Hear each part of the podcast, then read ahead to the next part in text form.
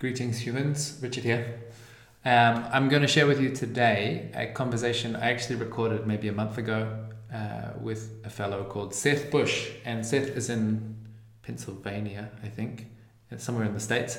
And he's doing a lot of uh, local neighborhood organizing. And from the conversation, I get the impression that, yeah, they're doing some really cool stuff at the, at the hyper local scale. They're creating a lot of social capital, social fabric doing mutual aid and stuff. Sounds really cool. Um, so we talked about yeah what he's up to. Um, we talked about legal structures, like they're wanting to have some collective finances and what's the appropriate structure to put that in. We talked about uh, scaling or replicating, like how to grow from one super local neighborhood to many neighborhoods, because obviously there's lots of neighborhoods that would like to be better connected. Um, we also touched a little bit on some of my perspective, I guess, on how the priorities and the approach within micro solidarity is just a little different from the main currents that you see in contemporary social justice movements. Like kind of carefully exploring like why does micro solidarity do things a bit different than, than a lot of social justice spaces do. Um, and then at the end of the conversation, we kind of switched roles, and Seth gave me some really good advice about how I can be a better coach. So that was really a nice um, place to end it on. Um, incidentally, Seth is a friend, well, we're mutual friends of, of Jonas Groner, who's someone that I talked with on a previous episode. I'll add the link. Um, Jonas is really rad. He's another community organizer and coach. Um, so, yeah, follow up with Jonas as well. He's um, doing climate activism in uh, Austria, I think. I'm, I'm probably getting people confused now. But anyway, um, maybe the last thing to say is on this conversation, we mentioned the Micro Solidarity Gathering coming up in Denver. Uh, that's now sold out. There's no more spaces, but uh, we will be in Denver for like the first week of November. So if you're around that area and you want to hang out, just um, drop a comment. Okay, I'll let the video roll. Thanks for watching. So connection, maybe you can start by telling me how do you know Jonas? And then yeah. we'll go from there.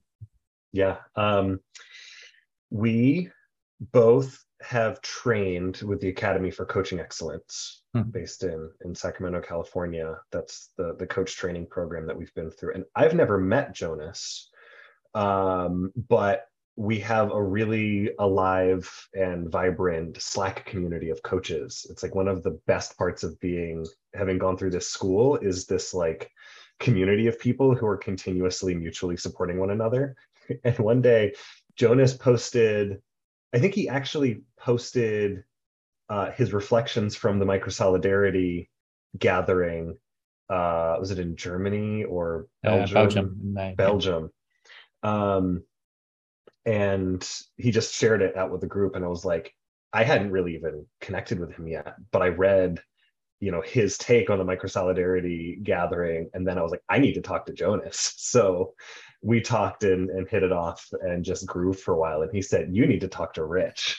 So um, we were just grooving on some of the work that we were each doing in our own places and how we were bringing our coaching skill sets into it. And uh, it was just very, very alive. So mm-hmm. um, yeah, that's how we connected. Cool. Um, I will now or later uh, like to know how I can be a better coach because I do some coaching, but with no no training of any kind, and I'm really going by feel, and it's okay. But I know I could do a lot better. Yes, um, I have kind of like, ideas like, about that. Great. You said you said that um, reading the micro solidarity stuff helped give you language for what you already knew. Mm-hmm. Um, I feel like I'm in that stage of like I do okay, but I just need someone to help crystallize what I already know and give yep. me some pointers to where the gaps are. Yep and to have like a really tangible I, would say toolkit set of practices and synthesized way of being coach with people. Yeah. you know yeah. it's so powerful to go through a training experience. There's so many different routes you can go. Um, i like mine um, but i can also vouch for several others. So yeah, yeah, yeah. So yeah happy to share about that for sure. Cool. Um, maybe maybe it's more interesting for now though to talk about the local community stuff um, and maybe the coaching fits in at the end of that. But yeah. tell me, yeah, tell me about that. Yeah, we um, so my background. and actually what got me into coaching to begin with was i was uh, been like community organizing grassroots organizing so uh, i started organizing in college and doing community work in college specifically around climate and the climate crisis and sustainability and ended up working for the sierra club for a number of years um, in the city of baltimore and a little bit here in pittsburgh area as well pennsylvania. Um, but um, you know that kind of like programming of okay this is how to do community organizing. Here's how to motivate people. Here's how to empower people. Here's how to build power towards uh, an outcome that you want mixed with the coaching mindset of seeing everybody as having goals and dreams and a desire to make a difference and um, having their own answers and i think really having a I, I've, I really believe and i've learned this through coaching that everybody wants to make a contribution where yeah. they are yeah. And then I bought a house in, uh, you know, I had been living in rentals in various communities around, but then I bought a house in this borough right outside of the city of Pittsburgh. The borough is called Swissvale. And then the pandemic happened uh, about a year or two after that. And I saw, wow, I don't, I'm not connected with my neighbors. Like, here's this really intense thing that's happening. And I feel like I'm having my needs met, thank goodness, but I'm definitely seeing some neighbors around me who aren't. And I don't feel a sense of connection to have conversations and the skills to work together to figure out how do we meet those. Mm-hmm. And I did some mutual aid projects in Pittsburgh broadly, but never really felt super connected where I am. And I started sharing this with my buddy Andrew, and he turned me on to this idea of municipalism. Um, have you have you heard the book Fearless Cities? Yeah. I went yeah. to a couple of the conferences. Oh, awesome! So we both read Fearless Cities together. We actually just did a book study of it in uh, in our area with some more folks very recently. But um, we really latched onto this idea of okay, how do we cultivate a sense of dual power in our area because our local elected officials are good people. Like I've yeah. worked to help get them elected. They're really wonderful. They just have zero resources. And people in our people just tend to complain about why aren't you doing more borough council? And so we said well let's see what we can do to actually uh, cultivate a sense that we have we are the borough and we have the power to actually help each other meet our needs here where we are. And at the time andrew was living across the street from me. So we um, latched onto this idea of there's a lot of vacant lots. There's a lot of land in our community. We live in a very our, our borough is pretty pretty diverse and then our street is like the most diverse hmm. of, mm. of, the borough i would say in terms of race and economic background and age and ability and etc um, and part of the challenge is we have a lot of vacant houses falling down houses blighted land unused land um, so we went door to door with a survey and said hey we know everybody in the neighborhood sees this. I'm your neighbor. We've never talked. I want to know you better. And hey, we're doing this thing around vacant land to better understand what do people want to see happen here. Um, and so we did this survey. Big takeaway was was we got a lot of takeaways and a lot of you know interests. Dog park, growing food, play spaces. Person after person saying we just don't want to see litter in the lots or on the streets, right? So we um, uh, we started doing litter pickups as a way to bring people together. And hmm. that has actually formed into, I would say, our first crew, to use the nice. micro solidarity language, is now we have a crew of, I think there's four of us uh, who every month we get together and we organize a litter pickup on the street. And it's super easy. We know what we're doing. Um, and from there, we said, well, let's bring more people together. And so we had a gathering that was a visioning session of Andrew and I did a lot of research. What are the lots that we think we could easily get our hands on? Like we did a scale of lots that we think we could have easy access to and nobody would care if we did something on it. Lots that we think would be good to do something on, but we would probably need permission. And then lots that are unlikely that we're going to be able to, anything's going to fly. And um, so we did this whole visioning process thinking like eight people would come. And I think over two meetings, we had 25, 30 people in the neighborhood awesome. Come. And it was just this incredibly empowering, exciting experience. And then from that, we launched um, at least one more really active crew that's focused on a community garden, and then a couple more that are kind of like nascent um, that have really cool ideas but haven't yet gotten the like juice to to form and to gel and start moving um, and again you know we were doing all of this before i even found microsolidarity and then i found microsolidarity i was like oh we're already organizing in groups of like three to five and coming together in larger you know uh, congregations every so often and um, we had a cookout back in May because that was one of the things that came out of our visioning session. People said, "Wow, we used to have cookouts on the street." And we said, "Great, let's do a cookout." And so we we did that and used that as a way to gel more people into working together. Um, so that's really what it's looked like and the underlying purpose is yes we want to do something with vacant lots but more importantly we want people to have a sense of belonging and a sense of community and a sense of i know my neighbors and i know how to work with my neighbors mm. um, i've had a breakthrough for myself recently around i've put so much energy into climate activism which is still near and dear to my heart and really really important to me and that's like what my organizing has been for pretty much exclusively, and my coaching has largely been around coaching leaders for social justice and climate action. Um, so elected officials, campaign managers, people at Sierra Club, Greenpeace, all over the place. And um, as I've done that work, I've really seen, oh, we need to be better equipped at the hyper local, like block by block level to actually work together if we're ever going to implement any of these climate solutions. Mm-hmm. Like we just need to be able to work together and take good care of each other. Um, both for implementing the solutions that will hopefully mitigate the climate crisis, but also to implement solutions that will need to adapt to the unexpected challenges that come, right?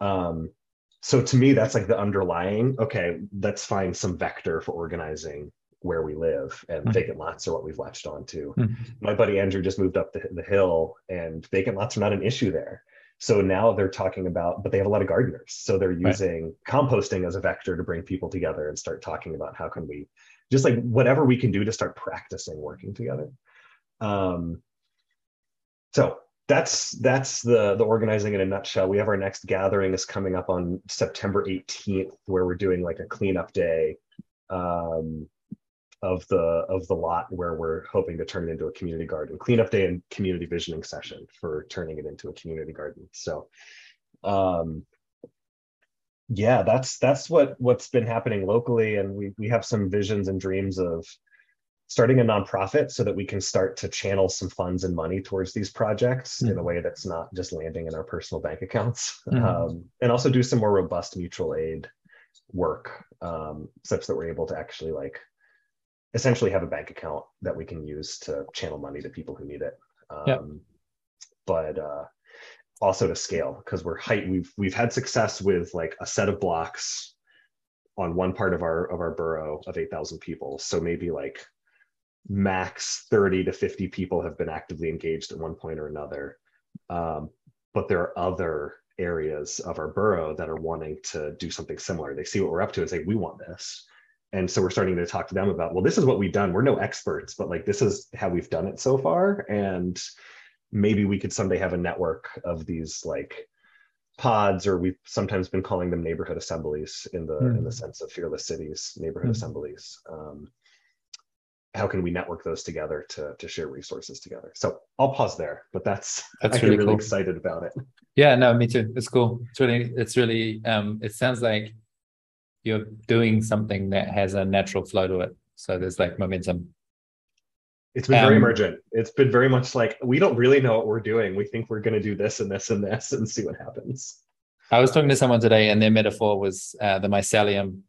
So it's like we have to have if you have this underground invisible network of dense connections, then you can have the fruiting body of the mushrooms comes up. Um, but if you don't have the network, then the then the fruit doesn't come, and you can try and make these fruits, but they fall over pretty quickly. And it kind of it doesn't really matter what the project is, so long as you're cultivating that network, the social fabric, the mycelial connections. Um, so I guess one question I have is in your perspective, like if you, you said something about like um, we need to be better equipped for working together at the hyperlocal scale. Is it sufficient to bring people together to pick up litter to have a cookout to do a christmas party or whatever you know like just keep smushing people together um, and just trust that that will create enough social capital and you know the system kind of manages itself and the the the resources start to flow and the connections start to flow and the positive feedback loops kick off from that or are you using a bit more of an intentional engineering approach of like ah we need to equip people with skills that they lack and therefore we don't just do tr- uh, litter pickup we also do a training on communication skills or like yeah where are you yeah. on that spectrum from like completely emergent informal to a bit more you know ngo activist strategy? i would i would say it's um it's a good question. The direction we want to be able to go is do more of that skill building. You know we thus the the fearless cities book club that we we yeah. started we've been meeting you know over a series of like all right let's do some political education together. Um i have a vision for us ultimately having um I think it'll look like on the crew scale of three to five people, but it, more likely, I feel like it it will be closer to like 15 people at a time, representing a, a block of creating mm-hmm. some neighborhood assemblies that are coming together on a regular basis. Um, maybe just at, on a time limited basis at first. Like let's let's bring some people together from the block for three months and try out uh, coming together to talk about what are needs that we have in our own household or that we see in the community and let's focus on those needs for two or three weeks at a time right? But in that process we're going to need to train people on how do you facilitate meetings? How do you do door-to-door outreach for events? And we've already done some of that right? Um, doing some political education of how do we just like actually what are the nuts and bolts as you said of engineering and structuring a community um, ideally we want a lot of people to hold those skills and not just a couple of us uh, so that it can the organic growth can happen and organic mm. emergence can happen mm. um, eventually i imagine there being skills for fundraising and skills for um, i mean even as practical as especially as practical as gardening and doing work in terms of uh, ecological restoration in our area so um, I definitely see it being greater than some occasional parties and gatherings, although I would love for most of our gatherings to feel like parties. Um, but the I want I, I think in order to really be lasting and to make an impact, again, people want to make a contribution. So coming together for a party is fun. But if we don't have the vehicle for people to be working together on something concrete, then it's probably not going to stick and be lasting because it's not actually going to meet people's needs. Mm. And in order to do that meeting of needs, then we need to do some skilling up. Uh, I feel grateful that I've gotten a lot of training, so I can do a lot of training of like, okay, how do we do this? Uh, but then we're going to need to bring a lot of people in from outside to, yeah. to do some of that too. So, yeah. Does that answer the question? Yeah. Um, I notice I've got a little um, fear um, because you use the word scaling. And um, I haven't I've only spent three months in the US, but that was one of the words that freaked me out the most um, because I kept meeting people that were doing something good and then got into the project of scaling it. And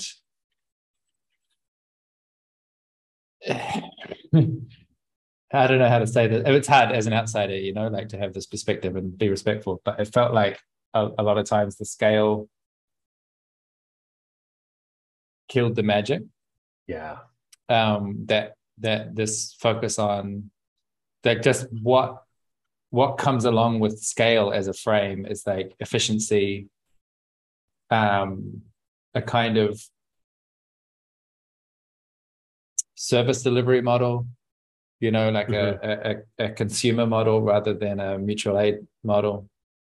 Um, and and people kind of got distracted by. I mean, like, I think one of the struggles in the US is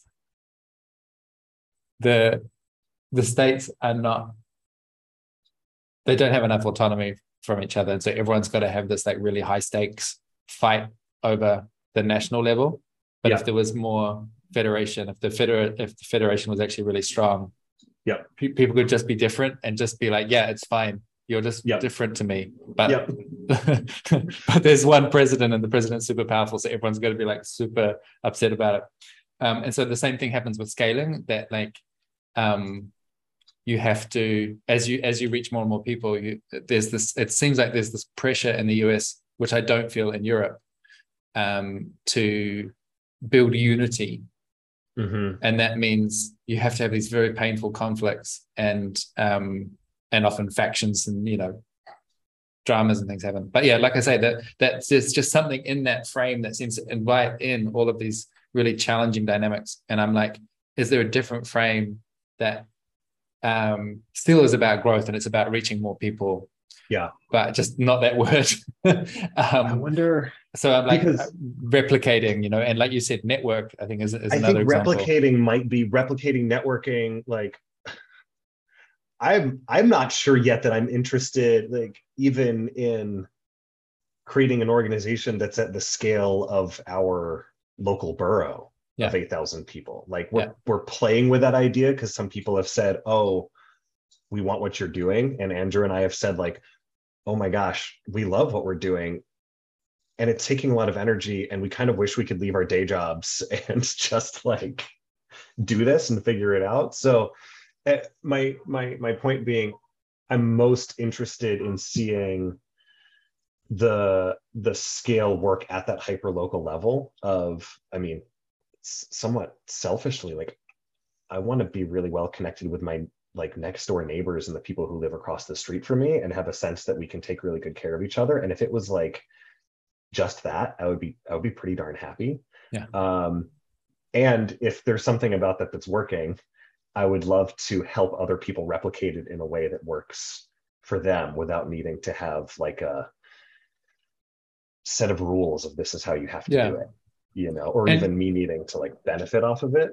Um, for me, for me, like when you say that it's really working, that to me means it's not dependent on you personally overextending your energy budget.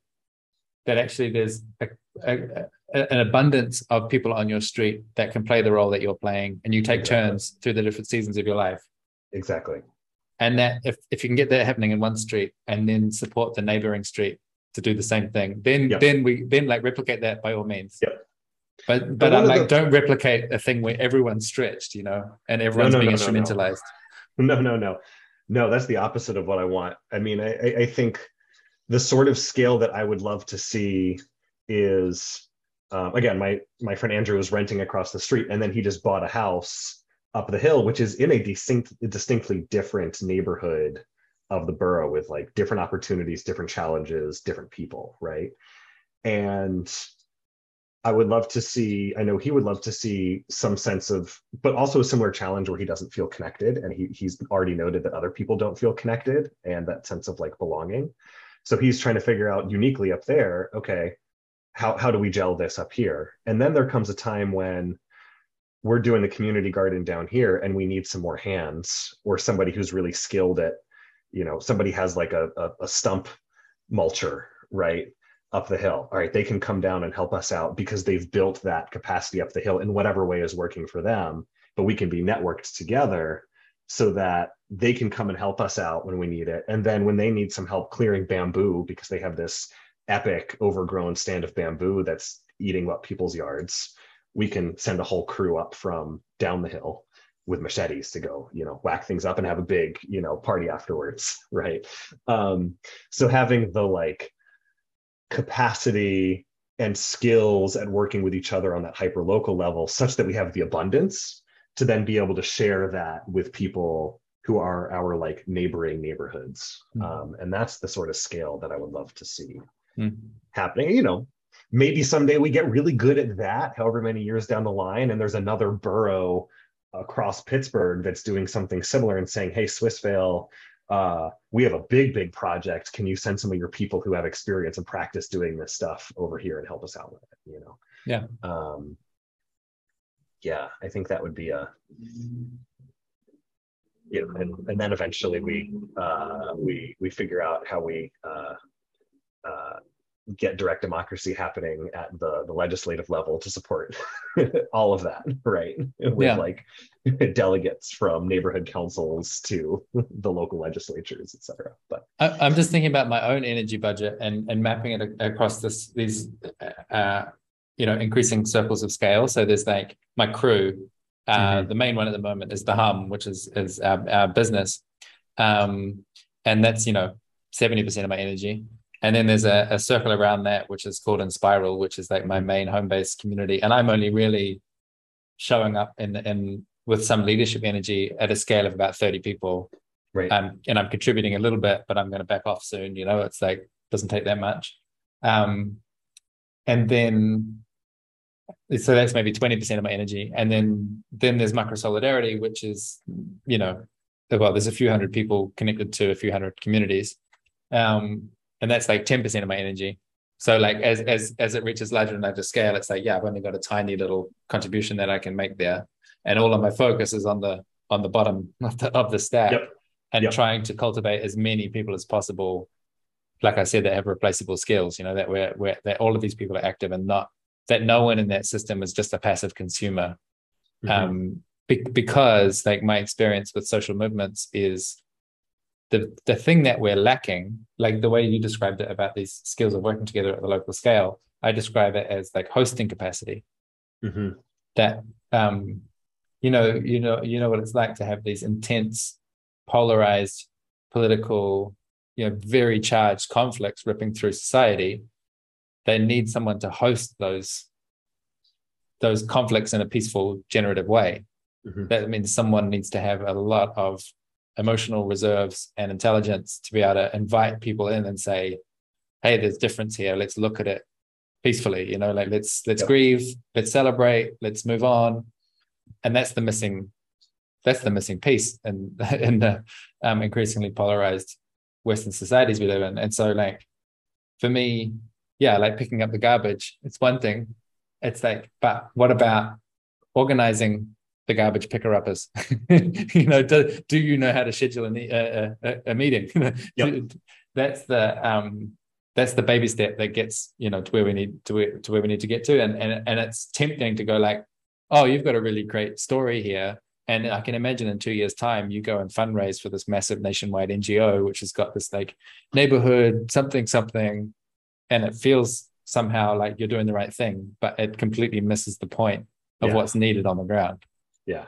Yeah. No i'm i'm i'm much more interested in the litter picker uppers getting some some skills so that then they have an idea of something different. Like i don't know i want to go help people weatherize their houses in the neighborhood and now i have the ability to do that because i participated in the litter pickups and got some organizing skill. We're we're this month we're one year into the litter pickups and just last month the first one happened without me really having much to do with it. Awesome.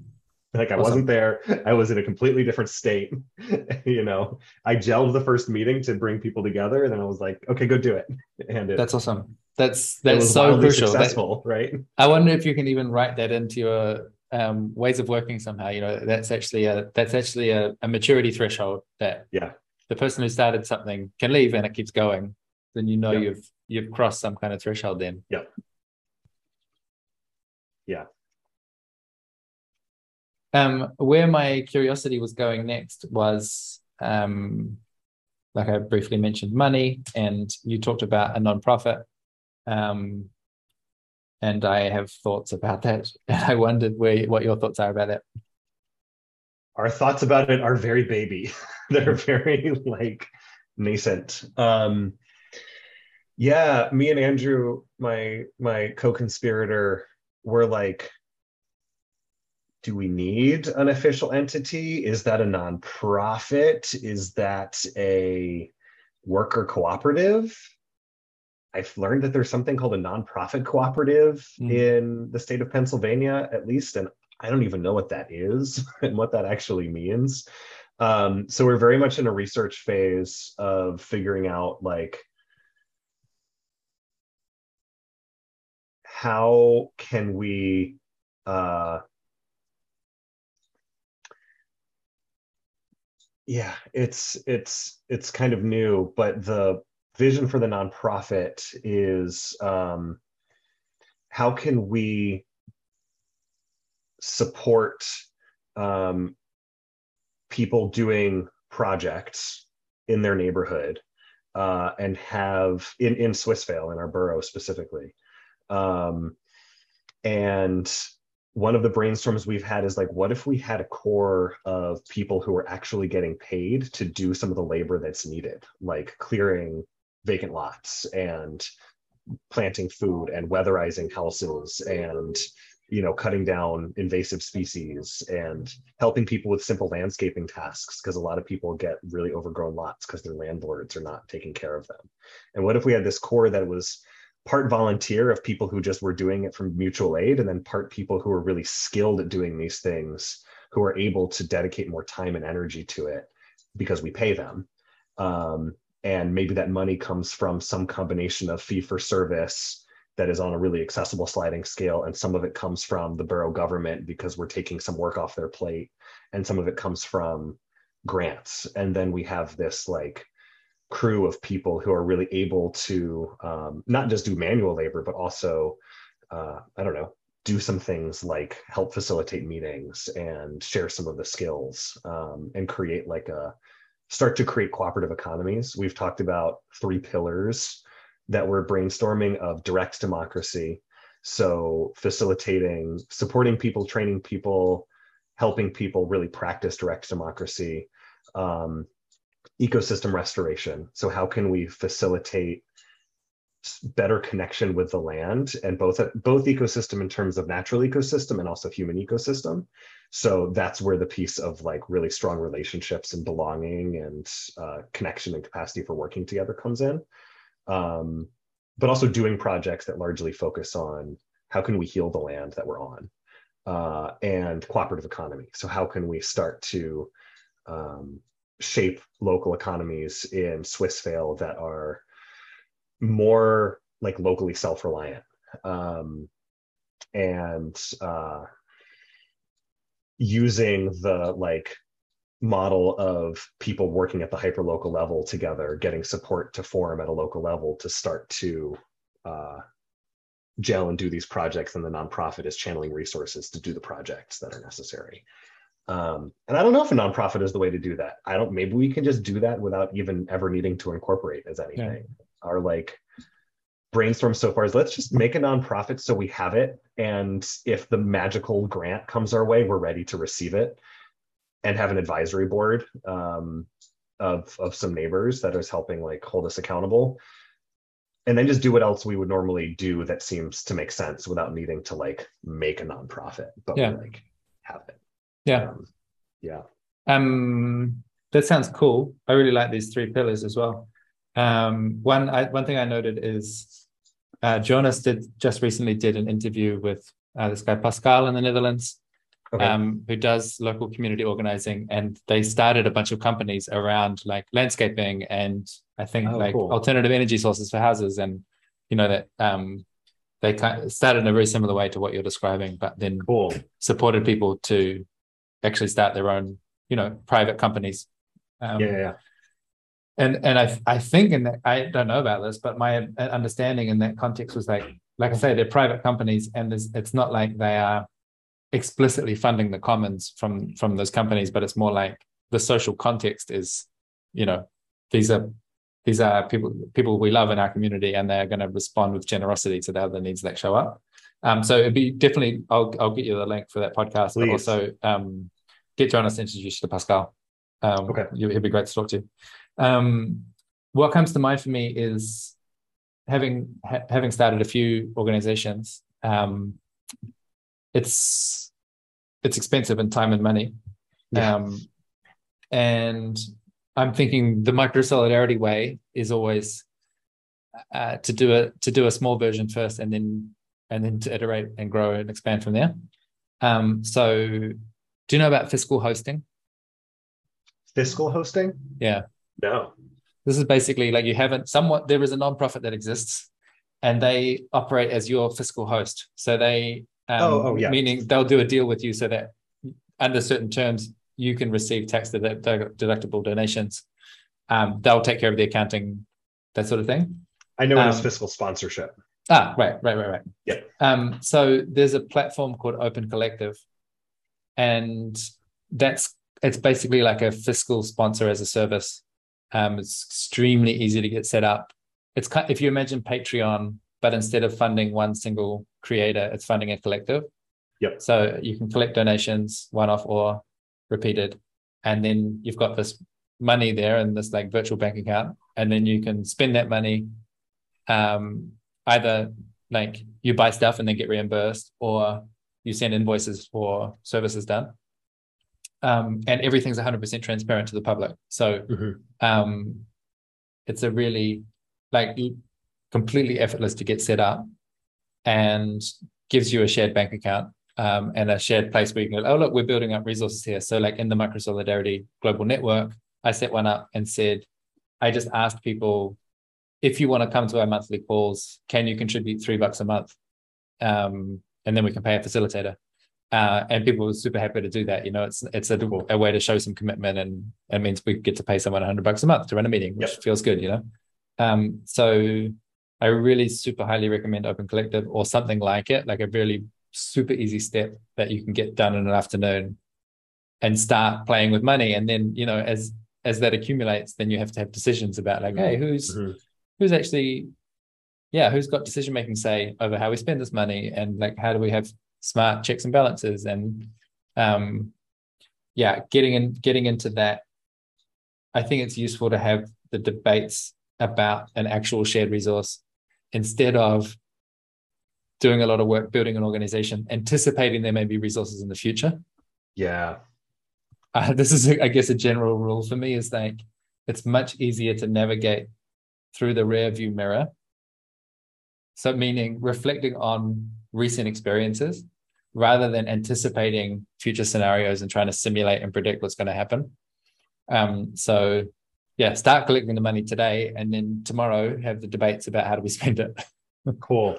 I I love that idea. You know, I, I really appreciate that that framing because I, I had thought about fiscal sponsorship, but I hadn't thought of it in the perspective of like it's kind of like training wheels because I know starting a nonprofit. I mean, I've I've started a a, a separate business myself. Just the process of figuring out the bylaws and the operating agreement, it's like trying to predict the future, and we just don't have enough experience working together. Not really much at all working with money Yeah. to be able to predict the future. And so it, it could be a lower pressure way to get going. Um, And and you think you're trying to predict the future, but actually what you're doing is dealing with everyone's traumatized projections.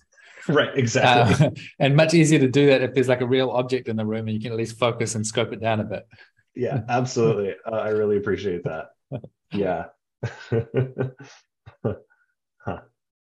You know, that might even be a useful approach for me to take um, with my coaching work, you know, for my for my my job. Uh, I've been thinking about what is a better structure for me to get donations to be able to support.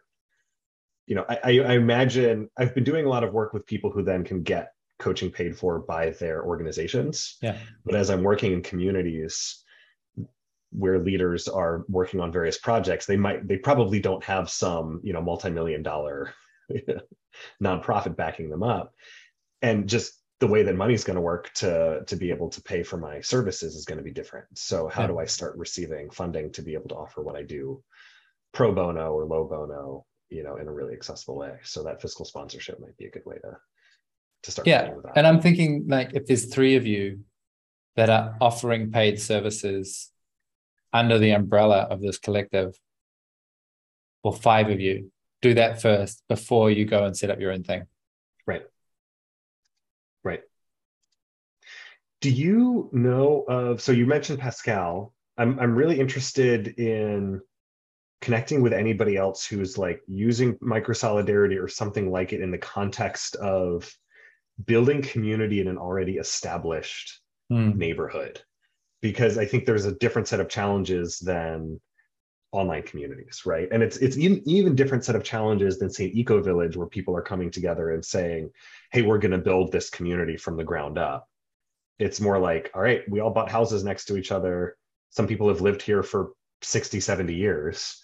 Uh, we don't necessarily have a lot of choice of who's here and how they think and what they're interested in, but nevertheless, we want to form community. How do we do that? Right? Yeah, yeah." Um, yeah, there's a few people. I think. Um, I mean, we're going to have our first big network gathering in Denver um, in a couple of months. So that's where I really get a chance to be on the ground in the states and and get to know people in a real deep way. But um, what I do know already in Denver, uh, Drew Hornbein's there, and he he's if you go to um, sharedground.co is the website um, they have taken over an abandoned church and they're actually incorporating as a church too as a kind of secular church because there's some real benefits to doing things that way could be the right mod mode for you too i mean sure it's an yeah. interesting one that is um, but i mean just jump into the the micro solidarity discord and there's a channel for shared ground denver and talk to drew there um, and he's, okay, cool. he's, he's he's awesome it's like a really great organizer is there um, a link for that on the the website to get hooked up to the Discord? I'm yeah, find it. Yeah. Um, and then there's another channel on there called Blivande, and Blivande is a, a Swedish word. Um, I think it means becoming, uh, which is nice because it's like you have the belonging and then you have the becoming being the uh-huh. like the developmental thing. They run a a kind of creative arts co-working community center in Sweden. Um, and that it's not quite the same it's not neighborhood organizing yeah but it is very much place based you know and and um they do have to deal with the municipality and and those sorts of things so um yeah i mean uh, my vision for the discord is that it's a space where people in your role uh first of all you can just have a channel there and talk about what you're doing but then you can just drop into other people's channels and and say, hey, I've got questions about how you handle this question, da, da, da, da, you know? So um, I really want that to be like an open switchboard kind of matchmaking thing. Um, and yeah, I think my contacts on the ground in the US are a little bit weak. And, and I keep saying the US because I think the social context there is so distinct. And that's what's really important to me. Yeah, it's, it's it very much is. Um... Oh, do you know um, the network called Building Belonging? No. Buildingbelonging.co as well, I think.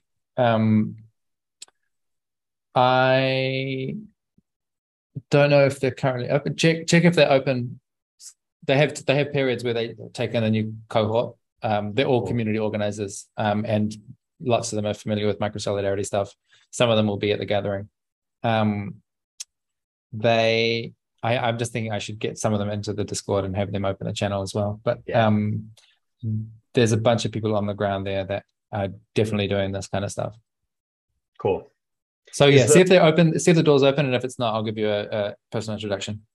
Cool. Is there still room at the the gathering in Denver?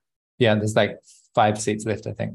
Okay. So I've, been on the fence because it, my, it's my cousin's wedding that weekend, and it's like, oh, here's this really cool opportunity to like stretch and be in a new community and my family, which is a really important community. So yeah.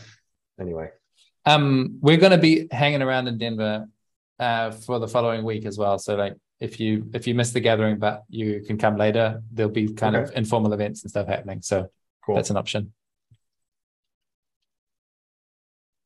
And the the the the church space shared ground. We're hoping that that becomes a kind of like local hub for micro solidarity people in Denver. Cool. Um, I don't know about Philadelphia, um, but you know, it depends who shows up. Yeah, that would be really cool if some folks came from Pennsylvania. Um, ah, Pennsylvania. Yeah, I yeah. um. Well, Philadelphia have, is is is the other major is the the the major city in in Pennsylvania, and Pittsburgh is the other one on the other side of the state. Ah, people forget about. Ah, gotcha. gotcha. but we're we're we're five and a half hours driving apart, so it's like very very different places different different countries in europe practically practically here too to be honest it's uh the accent the language is different everything um it's all English, but is it? Um, um, along a similar lines, I'm I'm I'm also really looking for mentorship right now for someone who's like, or a crew of people who have had success building community in existing neighborhoods. You know, ideally in those areas of like that are diverse regarding race and age and economic background. Um, any any ideas that you have there for people who have like had success? And it sounds like probably the same people who you've already pointed me to is where to look. But um, yes, it is. Um, I would just jump into the Discord and, and open a question just in the main general channel. Just does anyone want to join me in this inquiry? And you may find some people. I yeah, I think the building belonging community is actually going to be a bit closer to what you're looking mm-hmm. for. Cool. Um, yeah, I like you mentioned racial diversity, for example. I think that's like a that's a whole domain of expertise that I haven't got, and and um, it hasn't been a focus yet in the micro solidarity network. So building oh. belonging, they're paying a lot more attention there. Well, that's a cool opportunity too. That's as I am shaping, let's say, a coaching model around mm. supporting people at the community level. Um, those principles of uh, you know Jedi principles, justice, equity, diversity, inclusion are something that I'm really looking at okay, let's build these in as central. I, uh, I'm working with an organization called Holistic Underground hmm. um, that has a whole model for how do we train people on you know what's traditionally known as DEI work uh, in a way that makes it irresistible, in a way that is really about supporting people to grow and make a contribution instead of the very typical getting shamed for not knowing or doing the right things. Um, and I think any community work has to stand on a foundation of skills for justice, equity, diversity, inclusion, especially in the States, but I think anywhere. Um, and so I'm, I'm going to be leading a book study starting in uh, October of the core material from Holistic Underground. I've gotten the blessings from their executive director and training from him to, to bring it out into the world. So um, maybe there's a, a spot to do something with that in the Micro Solidarity crew. Yeah, definitely um i can be honest like i'm a bit cagey about this stuff because so much of what's currently happening under the banner of justice and equity is coming from a whole theoretical framework that i think is fundamentally counterproductive mm-hmm. and so i absolutely agree with the the stated aims. Um, but the approach is just like i don't have any confidence that it's going to deliver I'd be really curious to dig into that with you more because it's like I, I I I agree in a lot of ways. I think a lot of how it's been done is really uh unproductive at best sometimes or counterproductive.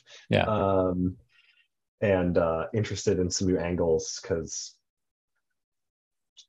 to me there's no doubt that justice, equity, diversity, inclusion are important. And yeah. we need some new perspectives on how do we cultivate those practices and, and skills for sure. The short version is I, I published a newsletter a while ago called um, Meta Modern Social Justice. So meta modern being the phase that comes after postmodern. Mm-hmm. Postmodern being all of this deconstruction and and pointing out what's wrong with stuff, and and then meta modern being constructive and saying, this is what we stand for. This is how we're getting there, and it's much more developmental and somatic and yep trauma informed. Um. And so, and there I've kind of pointed to these are the people that I see mostly in the US that are pushing the social justice movement in that direction. Like, yeah. I think, I think there is, especially on the somatic side of things, I think that's really warming up in a way that it's was huge. completely invisible like three years ago. So that's that's really promising that yeah. people are attending to the embodied experience, um, yeah. rather than you, you know like what I'm reacting uh, against is like these spaces that I've been in where we kind of set people up to all be categorized as good people and bad people mm-hmm. and and then yeah it's just like priming the pump for for conflict and polarization. And absolutely. it's like everyone gets really tense instead of what we need people to be is like tender and, and squishy you know? Exactly. Yeah 100% um i uh because you're talking about somatics in this context, I take it you've read My Grandmother's Hands or, or I haven't, but um, my wife read it and I picked up some by osmosis. highly recommend. Um, I, well, I, I, I guess I say that with full recognition that the American context is, you know, I'm a different audience than you are for Resmaa's yeah. work. I yeah. think, yeah. um, but uh, really, really, really has been powerful um, and perspective. Yeah, I'm I'm with you. I I, uh, I want to make this work about growth and it being irresistible to create a future where we can all really thrive. And um, I think the a, a, perspective that I've heard more recently from a couple of people who I think are, are leading well on this is like setting aside the dichotomy of call in and call out and all the polarities that that sets up to uh, calling forth and acknowledging that people mm-hmm. want to make a contribution and how do we support them to grow to make the contribution that they're here to make instead of shaming them for uh, what skills they don't have yet you know yeah, um, yeah. anyway i'm sure we'll yeah. on that for a while i mean i i think shame is the key is the key emotion it's like how do we metabolize shame rather than adding more to the system yep, yep and it's it, like when that when we know that's what the mission is it's actually quite achievable. You know, like there's a whole world of practice around that. Yep. And and I, I think it's like that's that's some of the support that's needed in our communities because I think one of the biggest challenges that I've run into just on my own block is all right, if we're gonna be in relationship together, we need to talk together, which means talking to neighbors. And there's a lot of shame and fear connected to just talking to neighbors. Yeah and like overcoming the worries and doubts that are really natural that come along with with that yeah and um i'm excited to see how to apply my coaching model and framework to supporting people to go past where they might normally stop themselves along those mm. lines mm. fundamentally not just in like doing cool stuff but being with each other in a way that's really powerful and, and empowering mm. um, which reminds me that I wanted to to chat with you a little bit too about coaching stuff uh, in maybe our final minutes, you know, yeah. to, to support you with that. So, what what questions do you have along those lines? Um. So,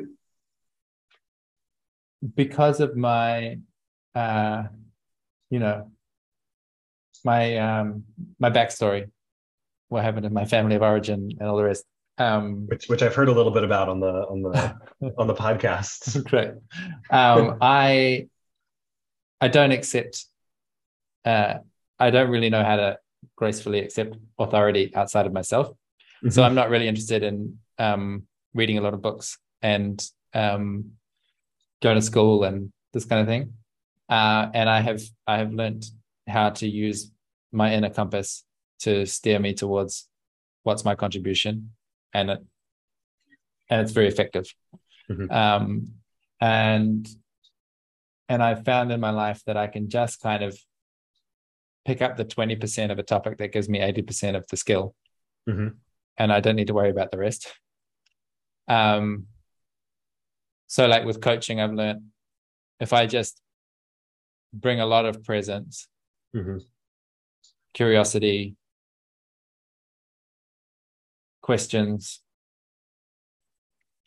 um, and myself you know like my honest response just be transparent and on the level with people um, that well people are willing to keep coming back and paying me to spend time with me yep. Which is like a pretty obvious threshold of like are they getting value or not. Um and and all that i lack is you know sometimes in a relationship there's not like obvious chemistry or sometimes they're facing a challenge that's like i feel stumped or something you know like nothing nothing emerges. Th- those are moments where i'd love to be able to just pull a tool out and say like oh okay well why don't we try we'll just run this process for the next 20 minutes and that might help you find clarity. So what i want from you i think is the 20% um the simplest stuff the thing that it's it's not about developing some incredible depth over 10 years of practice. It's just like, no, it's this PDF where you go like step one, step two, step three. Cool. Um, some of those things that have really made a difference for you. Yeah. Well, um, by the way, I can go a little over time. I don't know. I, I, yeah, I, I, can too. About about ten minutes over. Um, what is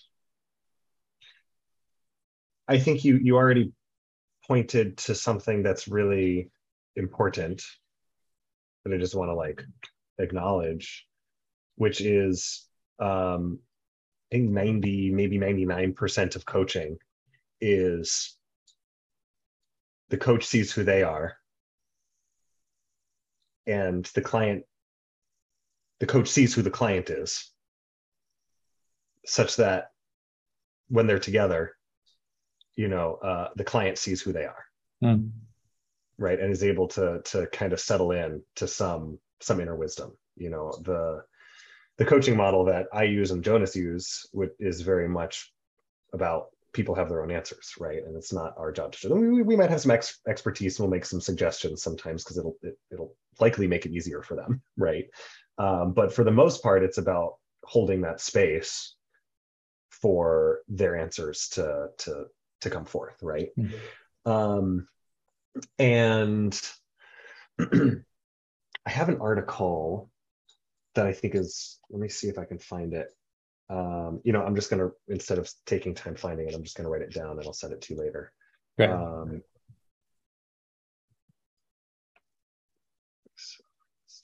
um you know so then most of coaching is not so much about a process, but the, the processes that are there are about helping my client contact their own voice of wisdom. Hmm. Right. Hmm, nice. And um, so then it's not about like trying to come up with a process that's going to engineer it necessarily. It's and by the way, my degree is in electrical and computer engineering. I've been in the engineering space. I know how to engineer something, right? It's been my greatest lesson and challenge in coaching is like breaking out of all the conditioning of an engineer to try to solve it and fix the problem for somebody else and to just like all right i don't know what the answer is.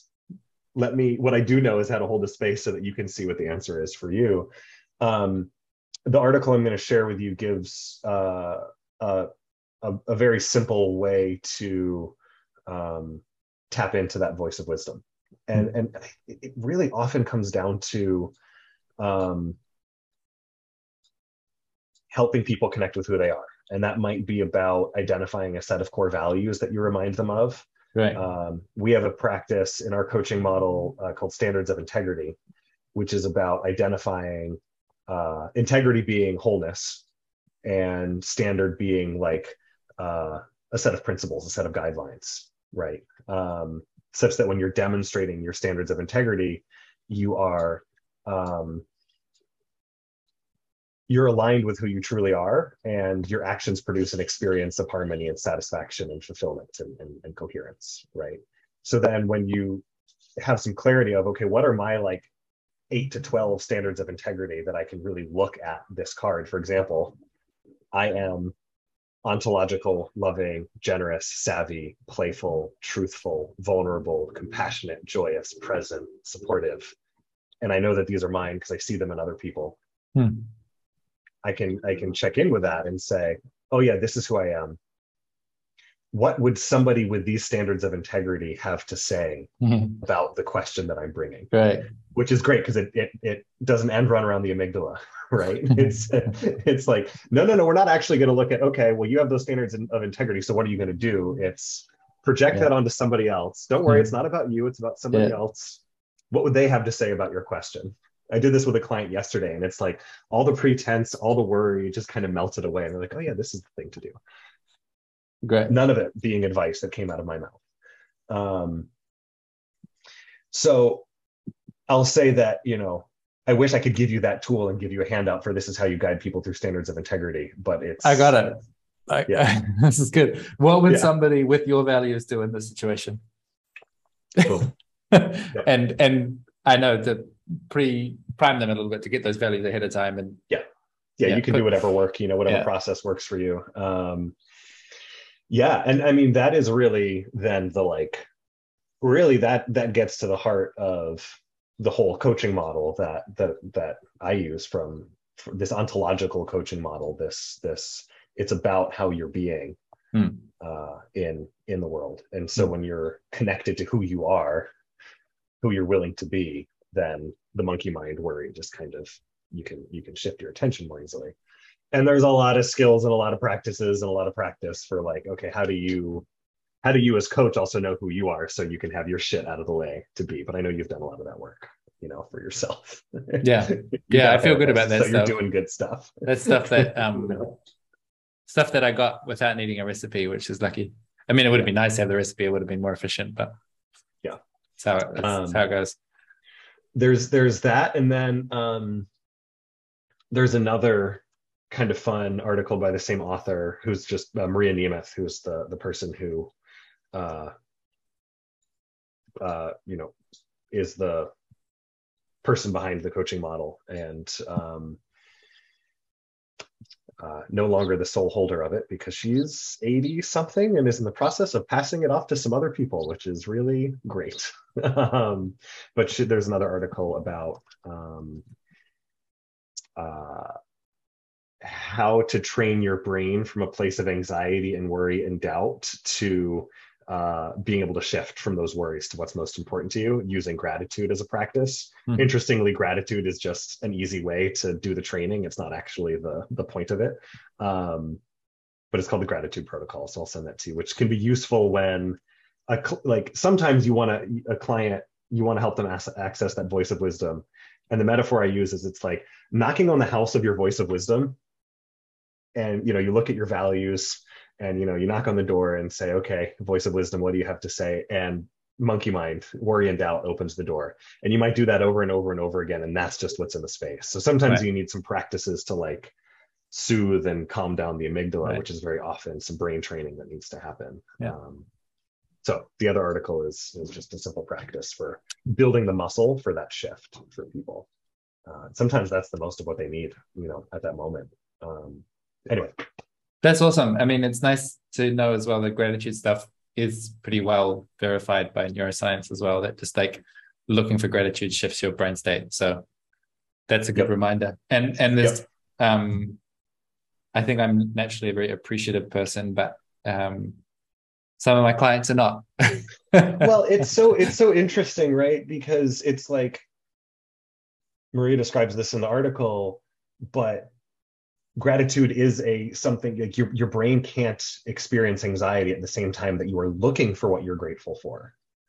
And that's the important operative point there is it's it's actually not so important what it is that you're grateful for. It's it's putting your brain's attention on looking for what you're grateful for. And in that moment the volume of the anxiety and the worry and the doubt turns down a little bit.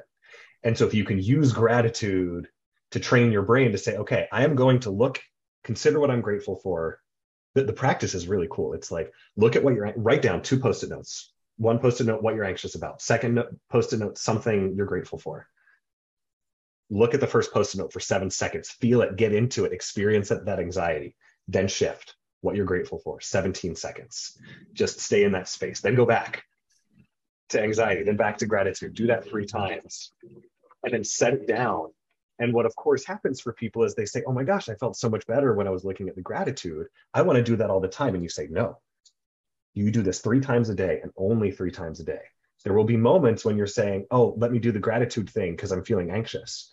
No, this is about telling your brain who's boss. So you're going to tell your brain, All right, brain, I hear you.